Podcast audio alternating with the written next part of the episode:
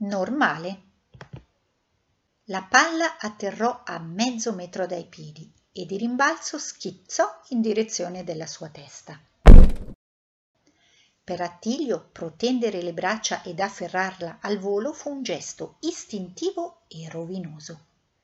Quello scatto repentino lo aveva sbilanciato a tal punto che l'uomo, tutt'uno con la sua carrozzella, si era rovesciato all'indietro, finendo col cozzare violentemente contro il fondo stradale. Riaprendo gli occhi, si ritrovò a fissare il manto color albicocca della pista ciclopedonale. Ma porca di quella! tuonò Attilio inviperito. Urca che botta! Ti sei fatto tanto male, signore?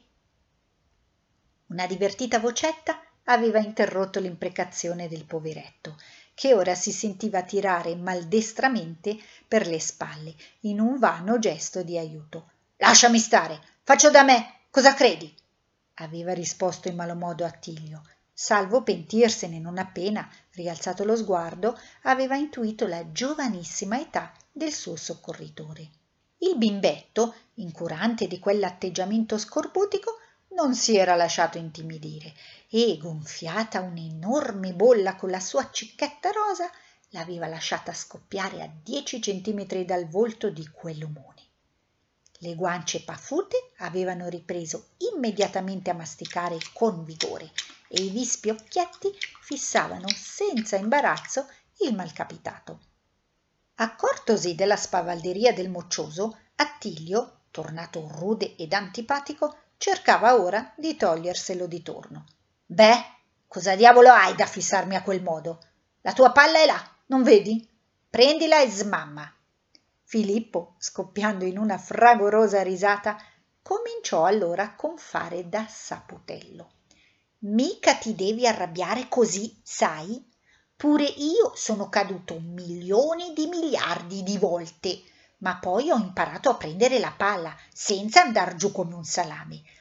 Prima mi sbucciavo sempre le ginocchia, strappavo i pantaloni, la mamma si arrabbiava. Adesso guardami. E così dicendo il marmocchio lanciò e riprese al volo il grosso pallone da basket, tutto soddisfatto. Attilio stava già per replicare che lui non aveva certo bisogno di lezioni da un saltafossi, ma non ne ebbe tempo, in quanto il bimbetto già proseguiva. Il Gianni dice sempre su su alzati senza tante storie. E chi sarebbe sto Gianni? chiese l'uomo infastidito. Non conosci il Gianni? Ma è il più migliore maestro di basket del mondo. È un pochetto severo ma ci fa un sacco ridere. Io facevo come te frignavo per ogni caduta e mi scappavano pure le parolacce tipo pavimento di cacca cretina d'una palla ammise Filippo arrossendo. Va, che io ho ben ragione di incavolarmi e lagnarmi. Non lo vedi dove diavolo sto inchiodato? esclamò allora Attilio, che nel frattempo era riuscito a tirarsi su raddrizzando la carrozzina. Bello comodo sulla sedia, ho visto, però sei proprio uguale a me.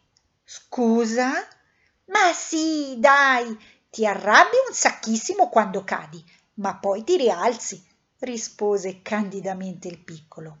E speranzoso aggiunse ritorni domani?